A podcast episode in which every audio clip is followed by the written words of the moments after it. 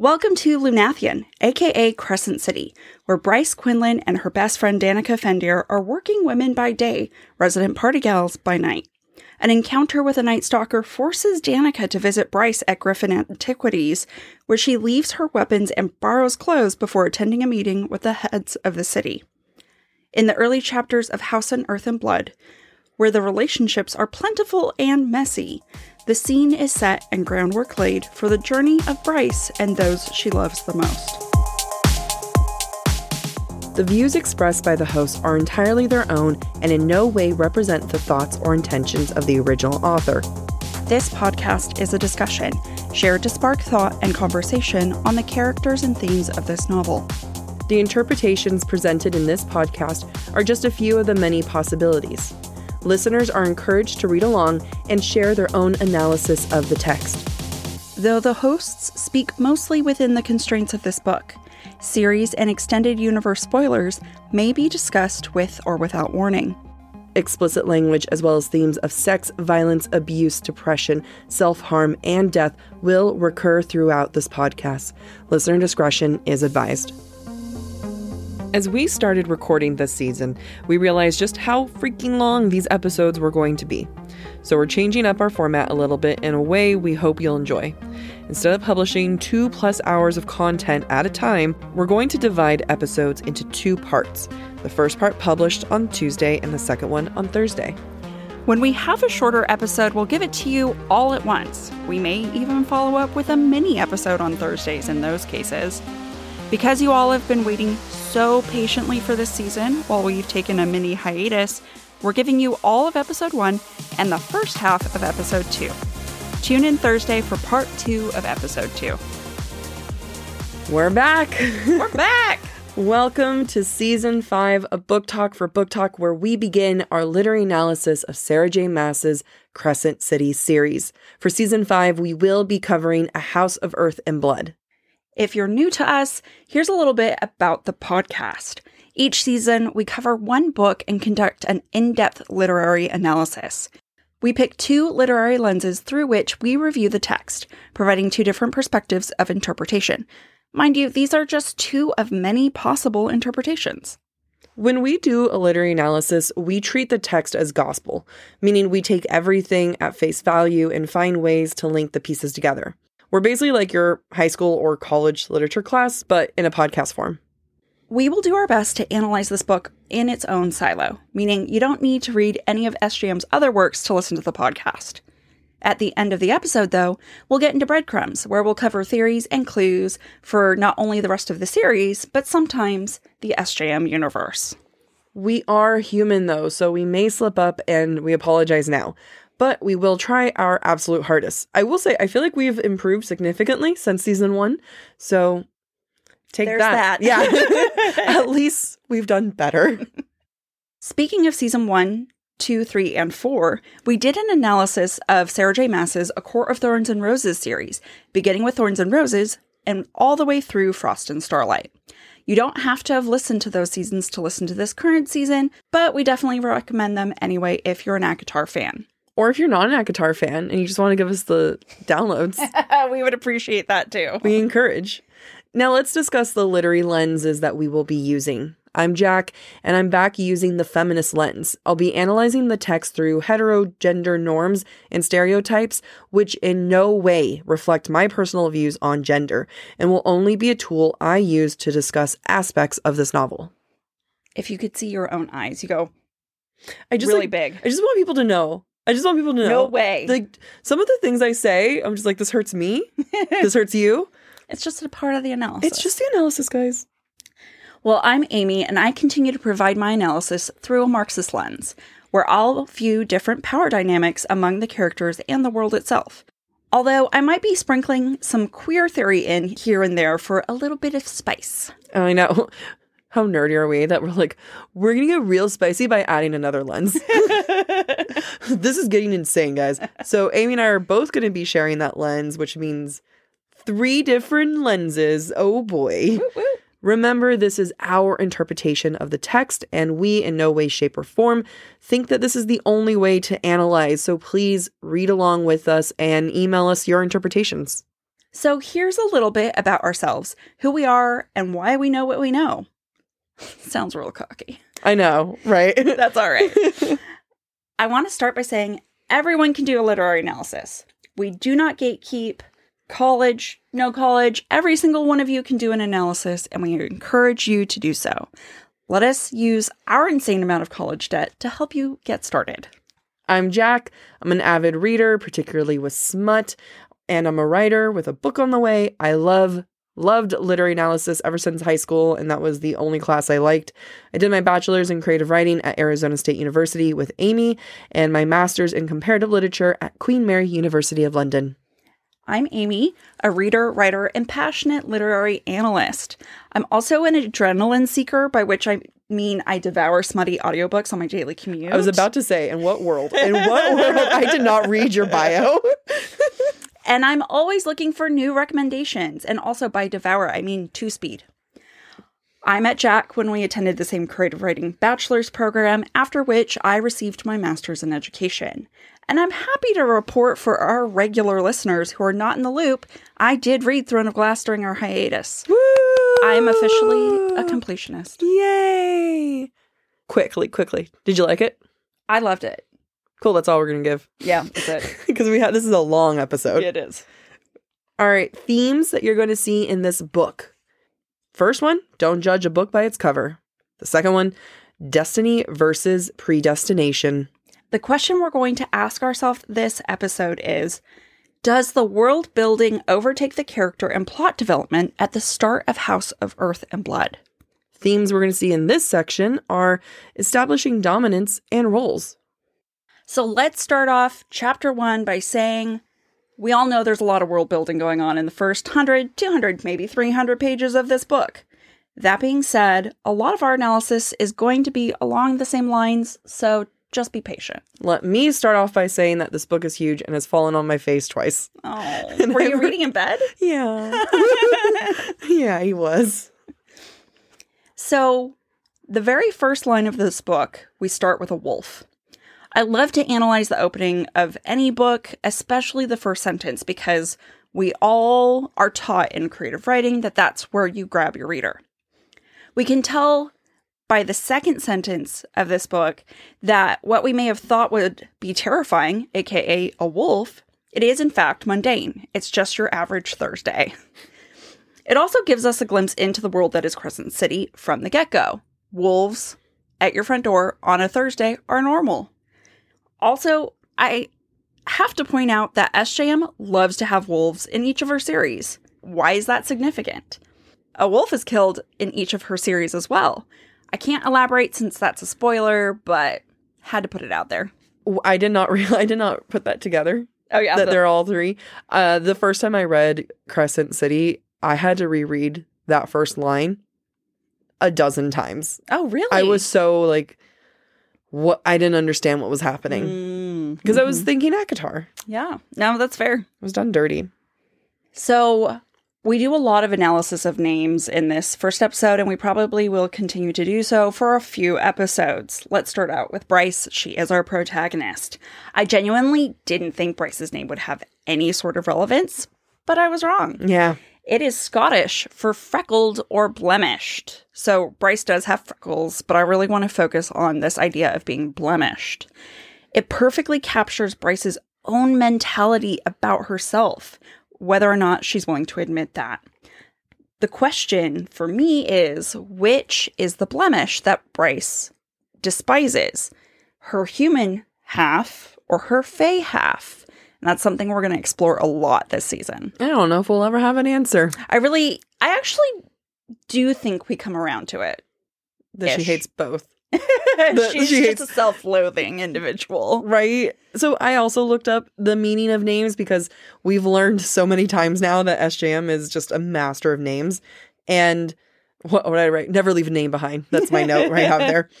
I 100% think it's important because people can either really like their freckles or hate it. Like I, I love freckles, but I know people who have freckles kind of spend a lot of time trying to figure out how to cover it up. And we're gonna see Bryce grow to accept herself Mhm. one way or another.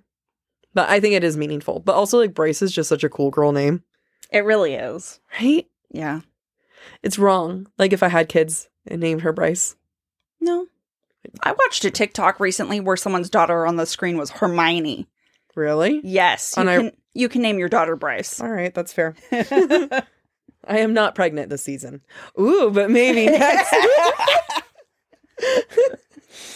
So now let's turn to Danika. Danika is Bryce's best friend. What does Danika mean? Also, another name I didn't think would have relevance because I had someone work for me whose name was Danica, and it's a pretty name.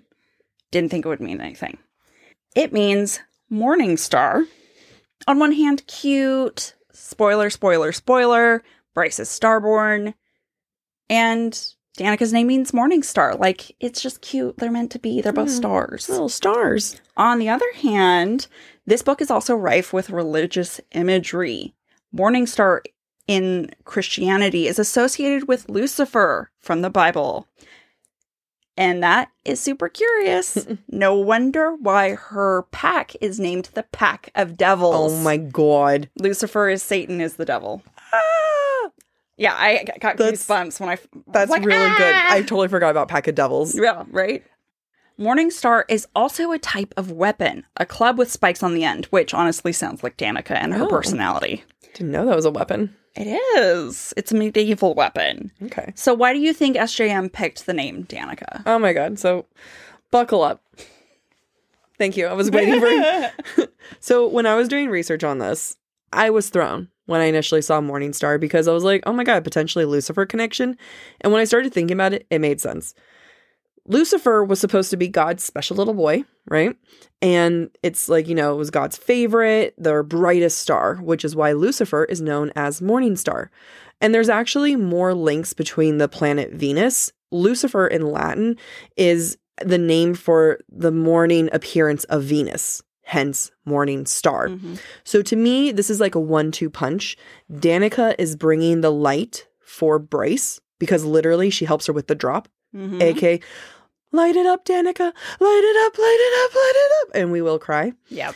Uh, also, Danika was Bryce's favorite hmm and her best friend. And as Lucifer fell with God, so will Danika with Bryce. It's true. Mm-hmm, mm-hmm. And then the fact that like Morningstar means Venus and like Venus is beauty and love and God, like lo- goddess of love and everything, which is going to be a cool contrast with what I'm going to say about Danika later. Oh, I can't wait. I, I know nothing, so I'm really excited to hear about it. Yeah, I know we're doing a different thing this season, guys, where we know less. We don't prep. we prep differently. That's fair. So while we're on the topic of Danika, she has amethyst, sapphire, and rose streaks in her hair. I would never call my hair amethyst if I dyed it purple. Sapphire is blue. Blue, rose is pink. Isn't that the bi flag? Yes, that is in my notes. Shit. I'm so okay. sorry. Totally okay. That is point two. This is of what happens when we don't read each other's notes. Point one. Now, this description of amethyst, sapphire, and rose comes from Bryce's perspective. Why not call them purple, blue, and pink? It's way easier. Yeah. It's because Danika, or at least it's because, from my point of view, Danika is the most important person to Bryce. The colors reflect Danika's value to Bryce. Look at how in the next paragraph, quote, Bryce took the liberty of prying Danika's plait free after it got tangled up in Danika's harness. They're practically an old married couple here. And Br- like Bryce loves Danika. So that's Yeah. why the colors are so elaborate and gem like. And yes, point number two, those are bisexual colors. You cannot convince me otherwise, and I will bring that back up in another moment. It's you know like it's not just like your interpretation bryce flat out says i love like i have no other i don't have a need for love danika's my everything. I forgot how much she said that. yeah i can't wait stick around guys because i do talk a lot about like this is a an extremely toxic codependent relationship Mhm, mhm, mhm. My last point before you continue, Jack. Amethyst is also used for clearing your third eye chakra, Hmm. Which is important for intuition. Just FYI. I. Feel like that's very apropos for Danika, who's like really keen on the scent. third eye so between like forehead. Yeah. very cool. Very mm-hmm. cool. Yeah. You like that. I want to discuss the initial introduction of these women and what that sets up for us. Bryce is put together, she's dressed up, she has heels on, she's showered, and Bryce is curvy and loves to own it and shows it off, and she's confident. Additionally, she's very passive when it comes to Danika, going along with what Danika suggests, like getting the tattoo and letting Danika always take the lead. Bryce is the ultimate feminine, both in her looks and in her actions. Reminder, guys, this is not my views. These are just, you know, looking at the text.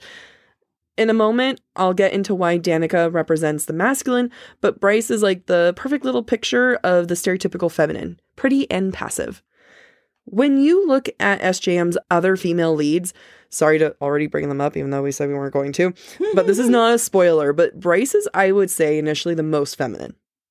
Yeah, out of all of them, I Out of- agree. immediately off the bat. So, like, you know, no spoilers there.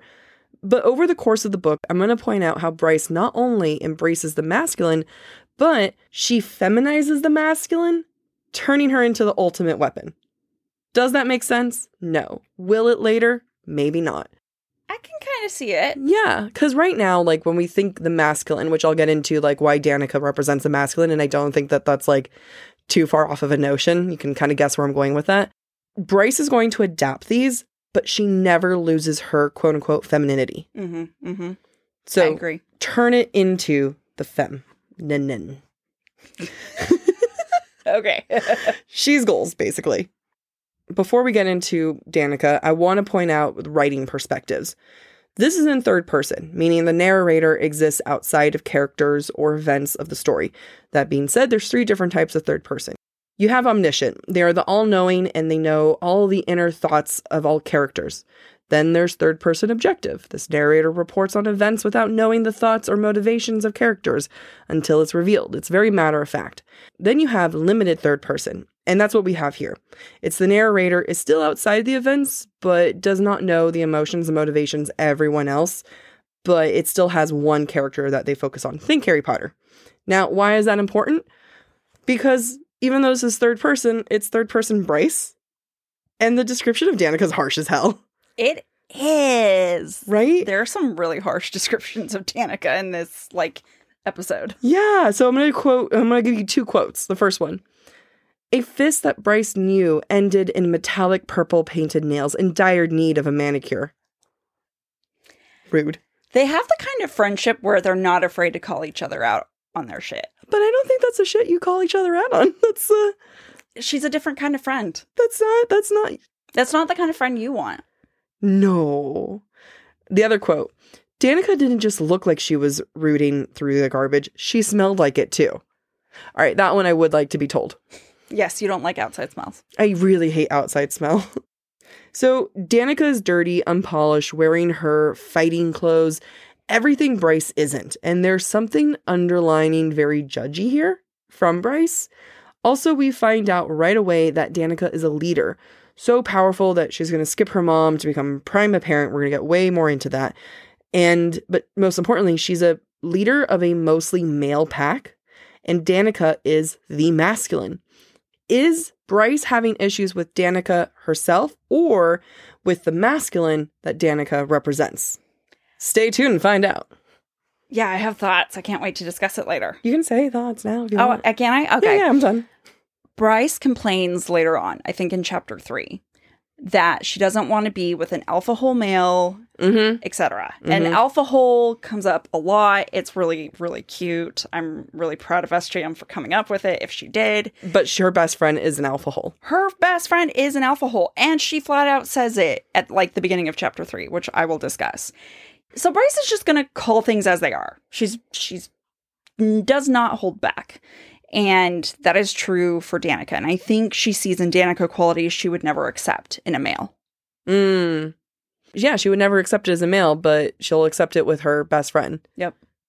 Who's her love interest? I don't know. I have thoughts on this Yeah. a little bit later. Yeah. I don't know if this is relevant, but when I was rereading chapter one, I wanted to note the first two individuals we were introduced to other than Bryce, which are Danika and Lehabah. Now, Danika's out in the heat. Like, it's a really hot summer day. She's complaining that she's out there. Lehabah is also a literal flame. Also, side note, Bryce's mother's name is Ember, like the ember of a fire. there's a lot of heat and fire imagery going on right now. Mm-hmm. Cause she hot. she is hot. Danika's name, as I mentioned prior, means morning star, which is a type of weapon. Lehabah in Hebrew means flame tip, tip of a weapon, a point or head of a spear. And both of them die? I say that because I assume we've all read this book already. Are Danika and Lehabah perhaps more connected than I initially realized when I read this book? And I don't know the answer to that, but I pose the question. Okay. What if? So Lehabah, you're saying it means like tip of a Yeah, the flame a flame tip of a flame weapon. tip, right? So you could say she's a tool. She's a tool for Bryce to succeed later, Yeah. and she's a plot device tool. Yep. She sure is. And you know who else is? No. Oh, yeah, I was like Danika. No, who- who is it? yeah. But I mean it kind of makes I mean it would be really harsh if that was the case, but which it might be where she kind of has one role and that's to sacrifice herself at the end. Yeah. Yeah, which is really sad because I I sob every time I read that part. Will you cry for the season? I don't know. I, I don't know how to cry on camera God willing. or on microphone. Well, the best part is we're not doing the prep like we were. it's true. So I can't cry before the episode. so I'll cry live. nice. Yay. Bryce's employer, Jesiba Roga, gets mentioned early on. We learn Jesiba is a 400 year old enchantress who defected from the witches and turns people who irritate her into animals, which is a skill I would love to have. Jesiba Roga sounds a lot like Baba Roga, not to be confused with Baba Yaga. Baba Roga stems from Southern Slavic folklore. She's a witch and a potential sister to Baba Yaga. I couldn't get clarity on that. And is often mixed up with Baba Yaga. Baba Roga employs animals to do her work, like Jesiba Roga turns people into animals, and she visits children while they sleep to make sure they have pleasant dreams, but if they wake up, she scares them back to sleep. I just wanted to bring this all up because it just paints a picture of who Jesiba Roga is. Like she's always threatening Bryce, always threatening to turn her into a pig, but is actually like really caring on the side. Yeah. Yeah, she is. And like in a way, I really feel like Bryce looks up to Jessica. Mm-hmm. I mean, the same way that I look up to Jessica. and I think that she tries to emanate her, Yeah, I agree. you know, like this put together person that it's like, oh, fear, tell Danika to get her stuff out of my stuff. It's not what she said, but you get the gist. I may not be Jessica, but if you were to turn, if you were to have a go to animal to turn your victims into, what animal would you go for? a ferret. Because they have no spine and you can bend them more? That was really cruel of me. I love ferrets. I I think they're really really cute. And I think that would be cuter than how irritating people are, but also if I needed to chop them in half, that would be easy. Oh my god. that was my thought process. it was oddly good and specific. I'm scared. what would you turn people I into? I don't know, Amy. I don't know if there's an answer that can come after that. I'm scared to become a ferret. Wait, is it because that Snape did that to, or no, not Snape, mm, the fake Mad Eye Moody? Oh, did that to Draco Malfoy? Mhm. Uh, that was not what I was thinking of when I, But now I see it. I now I see it. Yeah, I see the influence.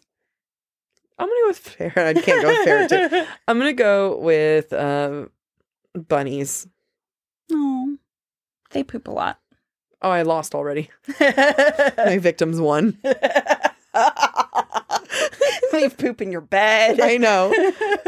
Damn it! I kill them and keep their feet. This is not who we are. we have lost so many. Any new listeners have bounced. I d- PETA. Oh. We could go into Norse mythology. There is a lot of that here. There's a lot of different types of mythology in this novel. However, we have to draw the line somewhere, and I'm drawing the line now. But you can email us the things that we did not bring up. Yes, absolutely. Please do. Instead, I'm going to talk about what we learn about the characters other than just their names. We start to see into Bryce's psyche pretty quickly. Early on in the chapter, Bryce has, quote, sharp half fey hearing, which one would consider a good thing. But then on the flip side, Bryce doesn't have the benefit of, quote, being a full blooded Vanir with swift recovery time compared to humans, or a half human like Bryce. So all of a sudden, being half Fae is not good enough. We're going to see this a lot. Not only the fact that Bryce is going to be told or reminded of her deficiencies, but she's also going to struggle to embrace both her human and Fae sides with equal appreciation.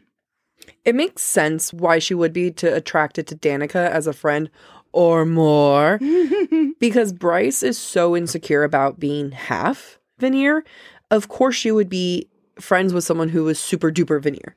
Oh, yeah, like overtly veneer, like Yeah. through the roof veneer. Yeah.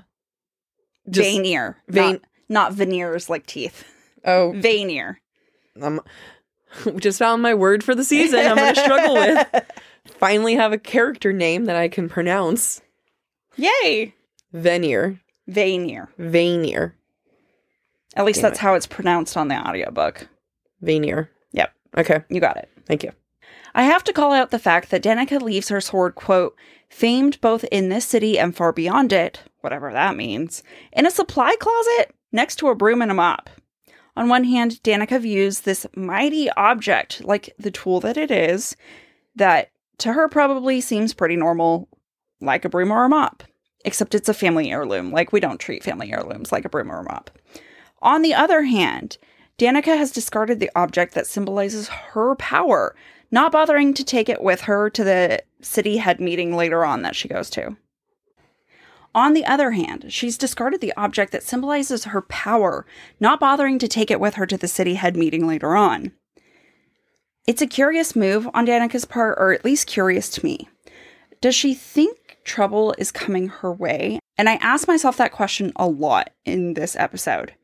The opposite thought I had was Does Danika go without the sword to appear submissive, knowing she could be trot for her treasonous behavior at any moment, which we haven't even started to dive into yet?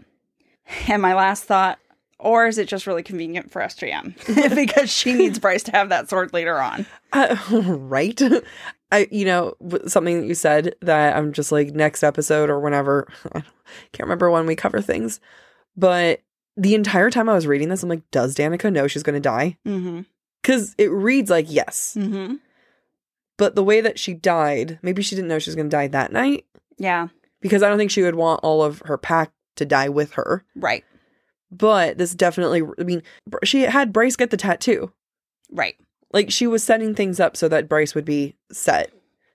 Yeah, I agree. I, I agree with you that more than likely she didn't expect to die the night that she dies, right? Mhm. She was caught off guard because she would have put up more of a fight if she knew. However, she is acting like every moment is the last moment that she has with Bryce. Yeah. This is all the same night. Yeah. I did not register that until we were doing the analysis where I was like, wait, all of this is is the first night. It's just one night.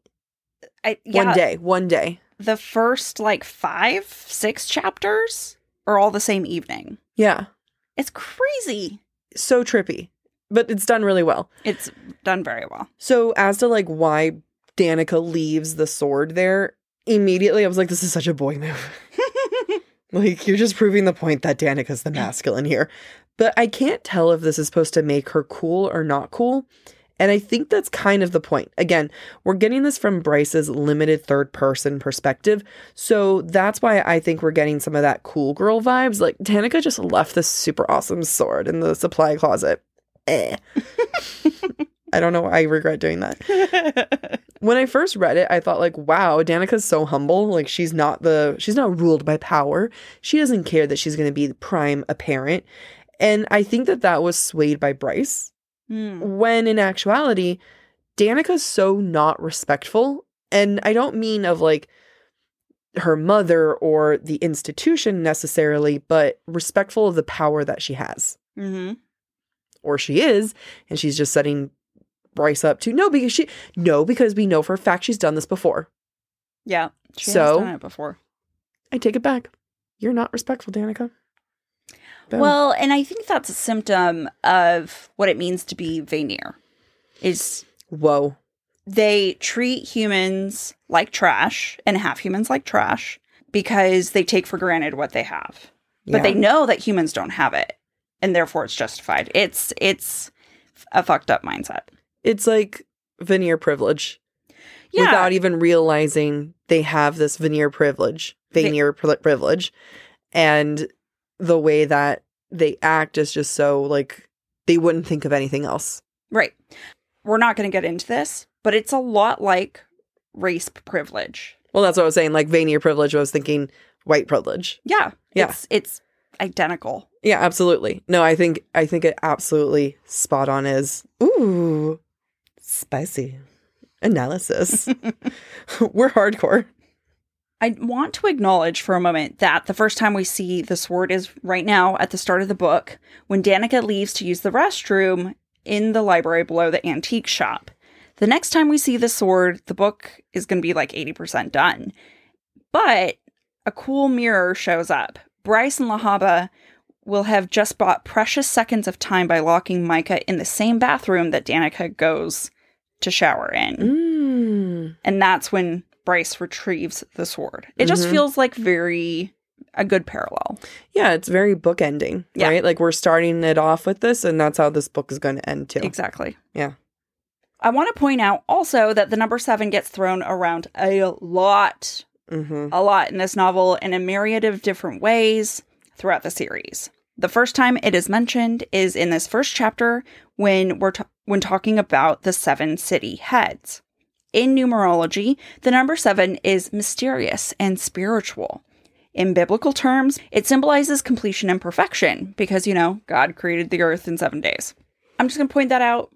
I'm going to talk later about more numbers, just like about more names. So get ready. So if someone is like, "Hey, do you think Jac's super hot?" and they're like, "Nah, I think she's a 7. I'll be like, "Well, fuck you, because that is a super cool number." Yeah, that means I am perfection. So what you're really saying is that I'm perfect. yeah, yep, yep.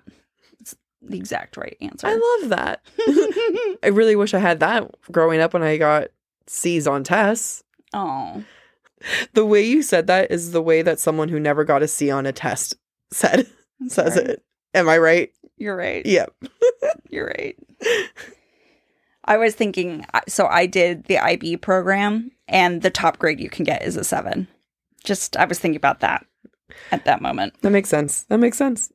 One of the constant themes that I've been seeing while reading the Crescent City series, but also House of Earth and Blood, is how one can lie with the truth, which we're all familiar with, especially when that individual is Danika. We see it a lot in this episode and also here in this first chapter. Danika is anxious about Philip Briggs's release. Instead of being mad about his release because he's dangerous, in actuality, she's worried about him ratting her out for letting him off easy in the past. At least that's my theory. Our listeners ask us how we feel about Danika. And as I said in yesterday's live, how is she any different from Rhys with Feyre, or Xaden with Violet, or Violet with her friends in Fourth Wing? All these characters are cut from the same cloth. When you compared Xaden and Violet to Danika and Bryce, it was so good it hurt my feelings. Good. I wanted you to hurt. Yeah. the, the, the season's going to be painful. Yeah, it is. But it was such a good comparison where you're like, they're not, obviously, they're not bad, Yeah. but you can't say they're good. Yeah.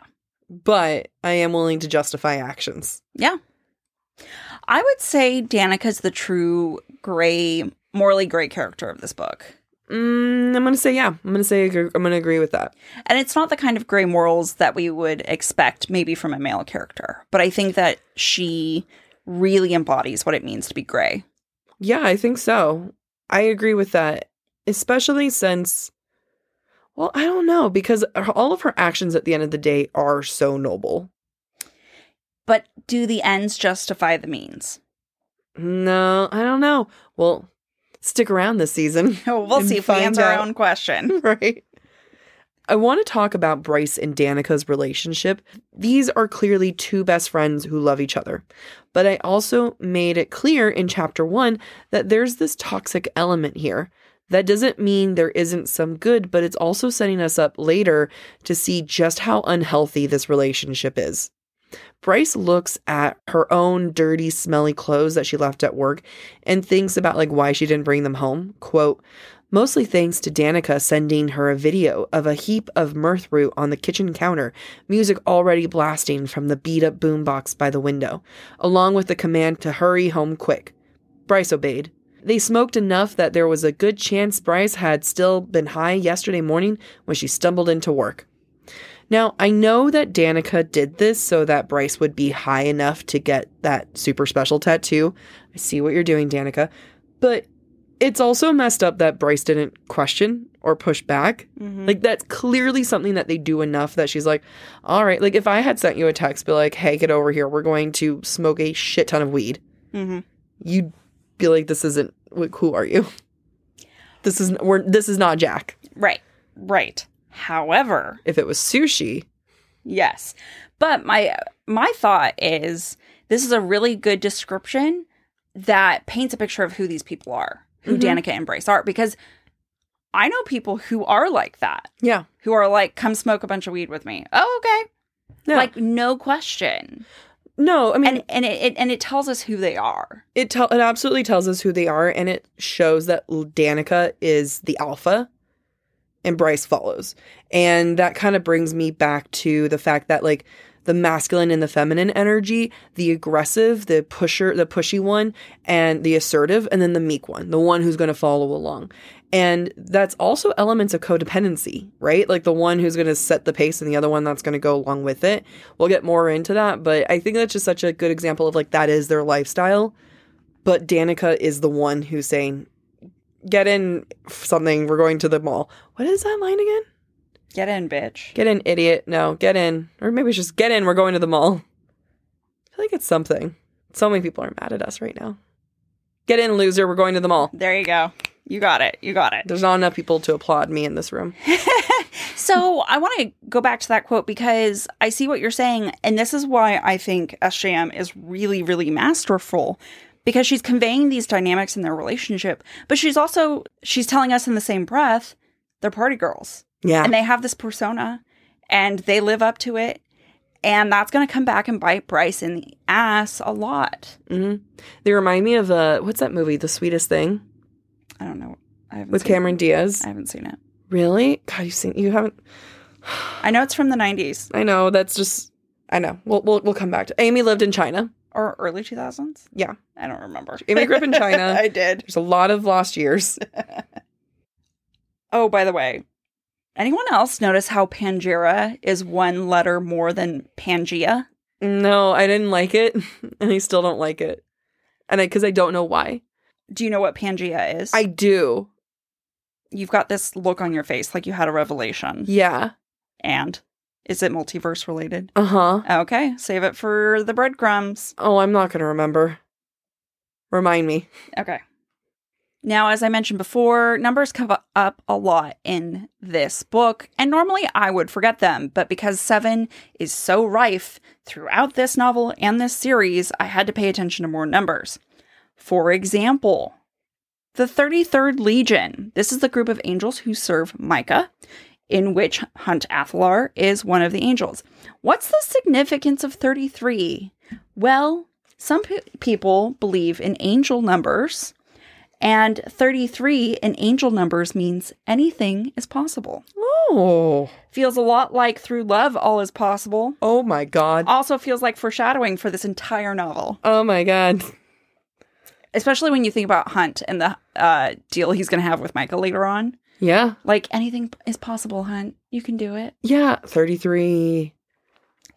Uh, yeah, there's going to be more of that This book on. is out here making us act like Taylor Swift fans. I mean, we are Taylor Swift fans, but like, there's a 13, and there's like today. I thought she was going to announce Reputation. I mean, maybe she has. I haven't looked, but I That's doubt true. it. Counting the numbers. Let's go back to Micah. His name is Hebrew for who is like God.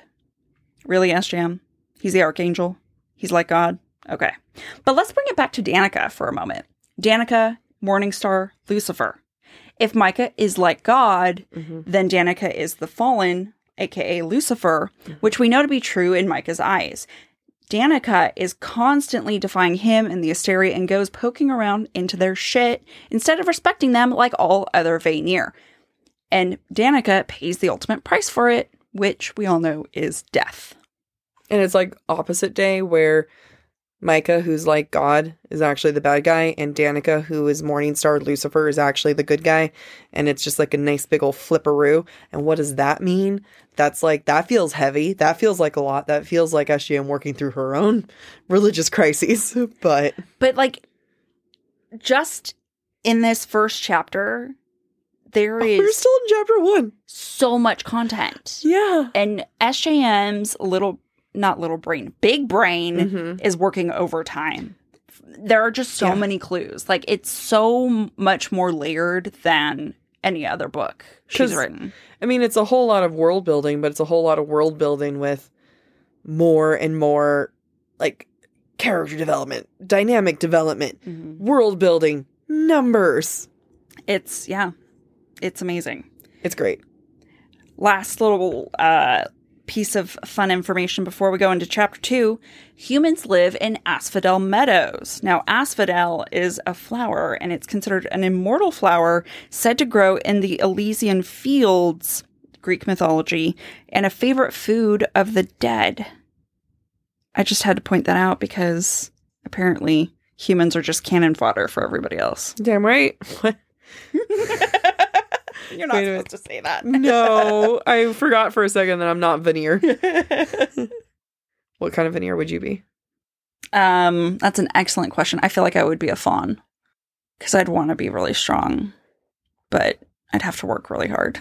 No way you'd be a fawn. You don't think so? No, they're not I'm too murder- evil? No, they're not murdery enough. That's like, what are you gonna do? Like back kick someone? Like, And maybe I would be an angel. Is that that's conceited too? no, I can see you. I can see you as Jesiba's apprentice. A witch? Yeah, Okay, I see you as a witch. there we go. I feel like that's That's appropriate. yeah. How about you? I think we both be angels now. I don't know what I am. Probably a wolf, but that's only because I'm listening to an alpha omega romance right now. And that's what's on my mind. I understand. So I'm sorry to say, even though we've made it to chapter two, we are not done with name analysis. I can't help it. SJM is so notorious for leaving clues in the names she chooses. So I'll start with Connor Holstrom. Connor means love of wolves or master of hounds. Oh my god. It's a great character name for a character that's about to die. It's just like so much wasted effort. So Ethan should have been Connor, and Connor should have been Ethan. Have we, did we even look up what Ethan means? Uh, no, I have not. It's probably like second best little bitch boy. now, while there's a lot of world building in this chapter, just like there was in chapter one, there's also a lot of setup and breadcrumbs for the plot of the novel. Check out the breadcrumbs. It is long, and I I don't apologize because SJM was so good at how did- much she put in there. we did discuss on whether to keep them, and you made a good point of like these are quite these are breadcrumbs. It might seem obvious to us, right, but they're breadcrumbs. but but the first time you read the novel, it flies over your head. You have oh no God. idea. yeah, I was still stuck on the fact that there was a werewolf. like what the hell's happening? We also see flashes of Bryce's inner war all throughout this chapter. Quote Bryce, as half Fae, could scent people in greater detail than the average human, but her abilities had nothing on her friends. We're starting to see not only Bryce struggling with appreciating and hating her Fae side, she can't decide if she appreciates herself more or hates herself more, but we're also starting to see that side of her that compares herself to Danika and views herself, Bryce, as lacking. There are just going to be a lot of unspoken comparisons that are indicative of Bryce's own securities, and both Jac and I are going to talk about that. Although I think you have a different twist on it than I do. Yeah. I say this for two reasons. One, Bryce is a confident badass whom I love and adore, but we all have insecurities. It's what makes Bryce human and relatable. And two, SJM could have written the same scene that I just quoted above without the comparison or focused only on Danika's abilities if she didn't want to convey some sort of envy that Bryce was feeling towards Danika. Mm-hmm. One of the good things about Bryce's human side, and Bryce is really good at rationalizing her appreciation or preference for her humanity, is that Danika, quote, would always have the burdens and expectations to shoulder that Bryce would never have to endure. When Danica fucked up, it was blasted on news reports and across the interweb. And I couldn't save that for the breadcrumbs, and I'm just going to say poor Bryce. You might believe that now, oh, But it's all about to change. Oh, that hurts. Yeah, it is going to change. Yeah. And she really struggles with that in book two. Yeah, she does. I mean, yeah, it changes for so many reasons, but that that was good. That was great. Thanks. You did a great job. Thanks. I'm going to continue the conversation of Bryce and Danika's friendship and the balance between the masculine and the feminine. Danika emerges in her wolf form for literally no reason other than like SJM's like, behold, a werewolf. and she can talk in her wolf form. yeah, I thought that was strange. You know, like her mouth isn't made for that. But okay, I am on board though. I have seen Homeward Bound and Balto. A fact that I forgot and freaked me out when I re- re- reread it. I was like, oh my god, what happened? Anyway, I believe that Danika's wolf form is the ultimate masculine form. She's powerful, she's a leader, she's in charge as a wolf. Also, keep in mind that Danika is an alpha. She might be friends with Bryce, but Bryce is part of her pack, as I was saying earlier. It's why Danika is able to get Bryce to go out and party when she wants to, and why, when Danica insists that Bryce keeps wearing the necklace that Jesiba gives her, Bryce is like, okay, like, sure, I won't question any of this. Mm-hmm. I'm going to go along with it. I want to look at this moment. Quote They strode onto the quiet street, a block off the Istros, the midday sun baking the cobblestones. Danika, a solid wall of fur and muscle between Bryce and the curb. This is literally one of my favorite things that a guy does when I'm on a date with them is that they go between me and the curb Mm-hmm. and it's like a protection thing. Like, trust me, yay feminism. But also when I'm on the sidewalk with a guy, I'm just like a pretty little princess and needs protection from all the cars. and that's what's happening right now. What's interesting about this moment, other than the obvious masculine protector versus feminine protected, is the relationship dynamic. Allow me to sprinkle in some of that queer theory that we've been wanting to discuss.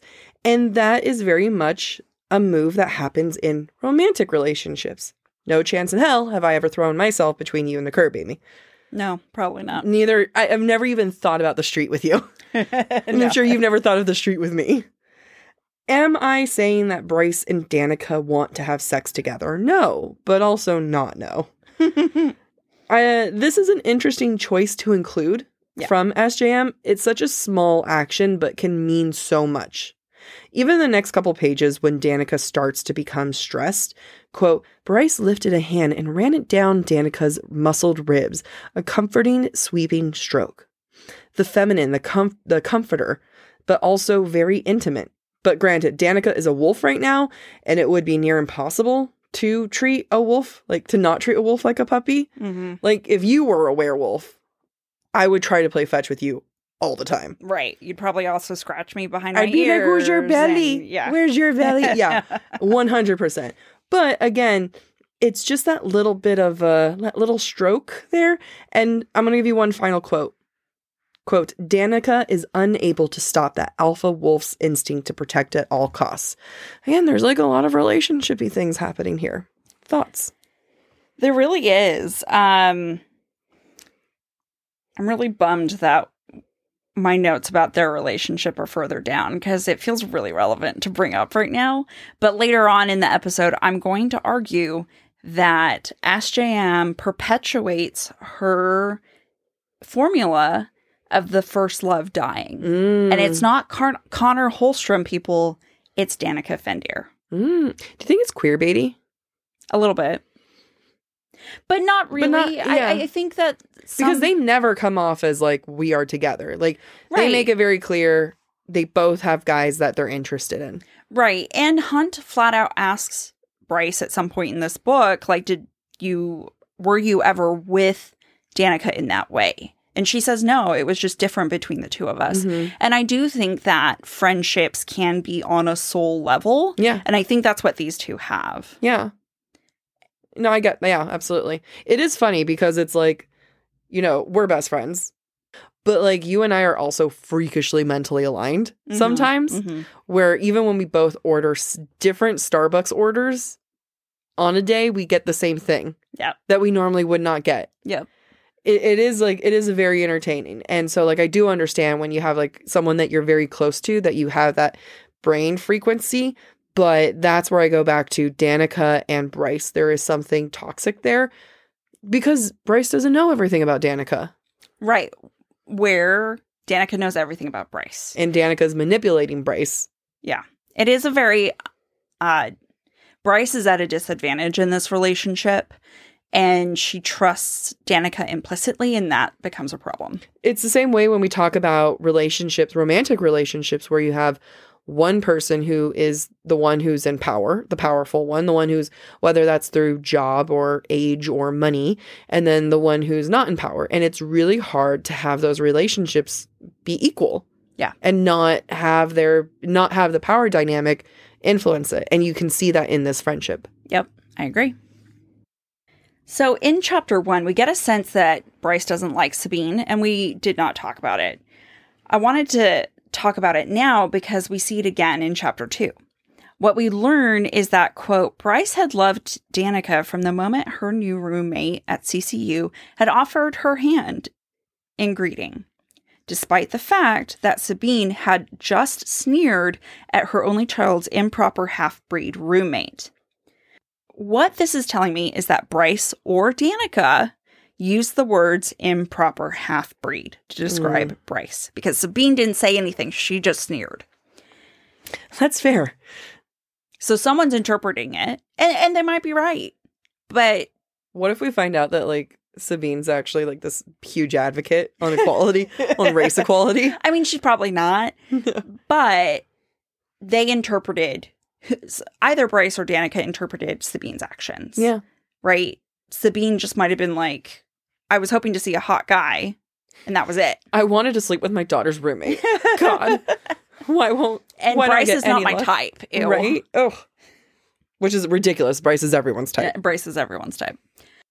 What this also tells me, though, is that Bryce loves Danika for accepting Bryce's human side, which maybe at this point in time in Bryce's life, she'd had a hard time doing because that's the weaker side, and her Fae father had just rejected her. Maybe there is something to be said about like it was a big deal for Danika to accept her because when I'm reading this, I'm just kind of like, well, no shit, Sherlock. Like equality, peace for all. Yeah. You know? You know, and I don't think I'm saying anything revolutionary here, but you don't see Danika with friends with anyone else, like any other half humans. Right. And we don't know do humans go to college? Yeah. We don't know. That's a great question. We don't know if Bryce was really, really anxious about whether or not her roommate would be nice to her or want to kill her or want to change rooms. Like, there's a lot that's unspoken there that I think we take for granted. Yeah. And so that moment, and it says from that moment, Bryce and Danika are never apart. Mm-hmm. That was a core moment in Bryce's development, is the Yeah. moment that Danika said hi, shook her hand, and, and accepted her. I mean, and talk about like the two p- things that each person needed, Mm-hmm. where Danika, she's a natural alpha and her instinct to protect has probably always been there, Mhm. but she wasn't an adult and she was probably under the thumb of her mother, right? Right. And Bryce, who always needed protection, never felt like she had it, not from a Vanir before, but now the two of them, it's like both of them got to like live out their issues together. Yeah. And you're like, oh my God, We're a perfect pair. let's match our issues together. So at this point in the plot, Bryce begins hypothesizing that the power outage that occurred when Luna's horn was stolen was actually planned for that exact purpose to steal the horn, which, spoiler, is on the nose, and Danika was the one to steal it. So, of course, what happens? Danika tries to throw Bryce off the scent under the guise of wanting to keep Bryce safe, which, for the record, is probably genuine, but still messed up. Danika has a secret. Bryce is starting to pick it up. And Danika's like, well, you know, that's a bad idea. Don't even think about it. She's a little twitchy tail, Yeah, she does have a twitchy tail. a little twitchy tail. Uh, I think maybe you should like not look on that, focus on that. She says to Bryce, quote, if they're able to do something like that, aka stealing the horn, I'd suggest staying away. Something I noticed during my reread, and I wonder if you noticed this. Whenever Luna's horn is brought up, Bryce will touch the golden pendant she wears, the Archesian amulet, which we will learn later in the novel is what is keeping the presence of the horn in Bryce's back hidden. Every time, every time the horn gets mentioned, Bryce, something about that amulet is brought up. There's nothing for you to throw at me. Damn it. I that's such a good point. And there's so much electronics between the two of us. I will find a way to throw something at you later. That is such a good point and such a good catch. And then immediately after that, Danika flat out tells Bryce, don't take that necklace off, especially if you're looking into shit like the horn. Yeah. Someone sound the alarm because that's a fucking breadcrumb. Like, really? Danika is flat out telling us what we need to know right now. And it's a good thing Bryce has never taken off the necklace since she got it from Jesiba three years ago, which is a whole other nugget you should remember for the future. That's Such a good. Uh, I mean, it's so funny, like reading it now, knowing what we know. It's just like so glaring. Yeah, it's so obvious, but we know nothing. It's like the sixth sense. Once you've seen it, you're like, everything is so obvious. Yeah, I can't unsee it now. Yeah. But SJM isn't catering to the reread. She's writing for the initial read. I actually think the opposite. Okay, I agree because I regret saying what I said. But yes, I think she's catering to the reread. agreed. Because what's happening right now as we're rereading this book is we finally have the information Danika had. Mm-hmm. And so we now are able to see all the pieces and how they all line up. Yeah. At the first time we read this book, we we are Bryce. We know nothing. Mm-hmm. But the second time we read it, we're Danika. And we then have the information. The third time we read it, we are Jac and Amy. And- but it is true where I think my sentiment was mixed up. But yes, like that is Yeah. what uh I do believe that SJM did that. And the way that she does it is that every single time you read it, you catch more. Mhm. And talk about skill. Yeah. To do that. It is a big book and there is no wasted space. There is no there is a clue everywhere. Like Every- every page, Yep. sometimes multiple times on a single page, sometimes Mm-hmm. multiple clues in a single paragraph. Like it's overwhelming, Yeah. actually. Yeah. Um, as you are all about to be overwhelmed when we get to breadcrumbs. Like it's it's mind boggling. It makes our breadcrumbs easy and overwhelming, but it's Yeah. definitely better than like back in ACOTAR where it's like, here are three. and this is all we got. This is all you have. Now that Danika is out of her wolf form Mm-hmm. and she's showered, she's wearing a white silk blouse with stained jeans. While the blouse is Bryce's blouse, and maybe Danika had no choice, that was the only other piece of clothing that was available, I want to go back to our discussion about the sword being placed in the supply closet. From the perspective of power, Danika's aura has changed. Gone is the band shirt and the leather jacket, which is edgy, which is, I'm a cool girl. yeah, and feels powerful. Yeah. A leather jacket feels powerful. I made fun of it, but like I too have a band shirt and leather jacket. That's one of my token outfits. Instead, now Danika is wearing white, which is a symbol of purity, innocence, and silk, which is delicate. By changing her outfit, Danika changes the aura of power she might normally possess. And I think she's attempting to seem demure, as if she's innocent when we know she's not, especially when she's about to go see the heads of the city who could punish or execute her for what she has done. This is made obvious by her stained jeans. She's guilty of many deceits, like the jeans are, are stained. They're not guilty of deceit. And one of those deceits is stealing the horn. yeah. I think it's spot on. And I want to add to your point the last we see of Danika, she's dirty and gross. And then when she comes back, she's in a wolf form, right? She's wearing Bryce's clothes underneath the fur. And to me, it's almost like a power play that transition Mm. between dirty to I'm wearing your clothes. She had no point of coming out as a as a wolf. Yeah, except to make herself feel powerful. Unless Bryce would have been like, Don't wear my shirt. Right. Now they're out on the street. I don't think Bryce would have said, Don't wear my shirt, but it just feels like a power play because she's changing her aura and she's proving a point by starting out as a wolf and then changing into her humanoid for- form. Yeah, I agree. Yeah. It's I mean, I would never say no. Whenever people try to like borrow my shirts and stuff, I'm like, might be baggy on you. That is that is me low key being like, I got big boobs. You do. I do, but it is always like when I when someone borrows my shirt, it is like It's not going to fit you the way it fits me. interesting that that wasn't even brought up. So like, what we're gonna get into more of Bryce's like body confidence that I would love to emulate. As someone who is mid-sized girly herself, who has big boobs, whenever I lend friends clothes, it is always a, "Hey, this is going to be baggy on you." She not once is that mentioned with that shirt. Because why would Bryce mention it?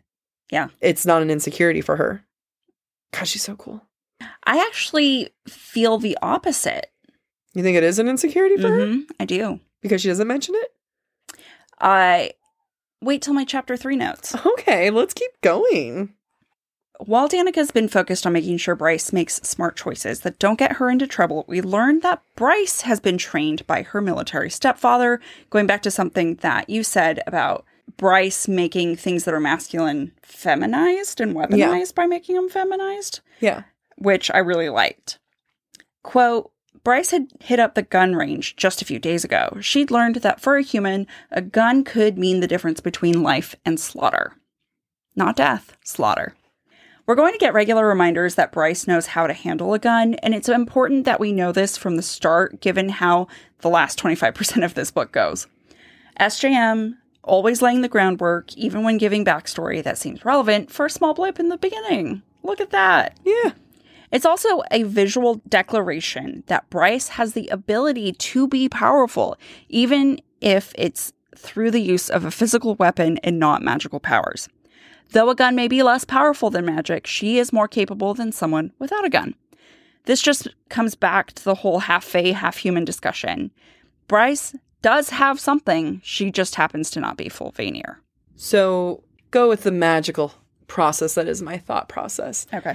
I'm jumping to the end of the book. Okay. We were talking about Bryce feminizing masculine weapons, and I think there's going to be a combination of like masculine weapons that she feminizes and then and then masculizing feminine weapons. Here's an example of that. How does she get rid of Micah? With a vacuum. Oh, it's true. We're seeing this in the beginning. We're going to see it at the end. Yeah. where she uses she wom- she womanizes feminizes weapons there's gonna we'll have a better term for this by the end Yeah, yeah.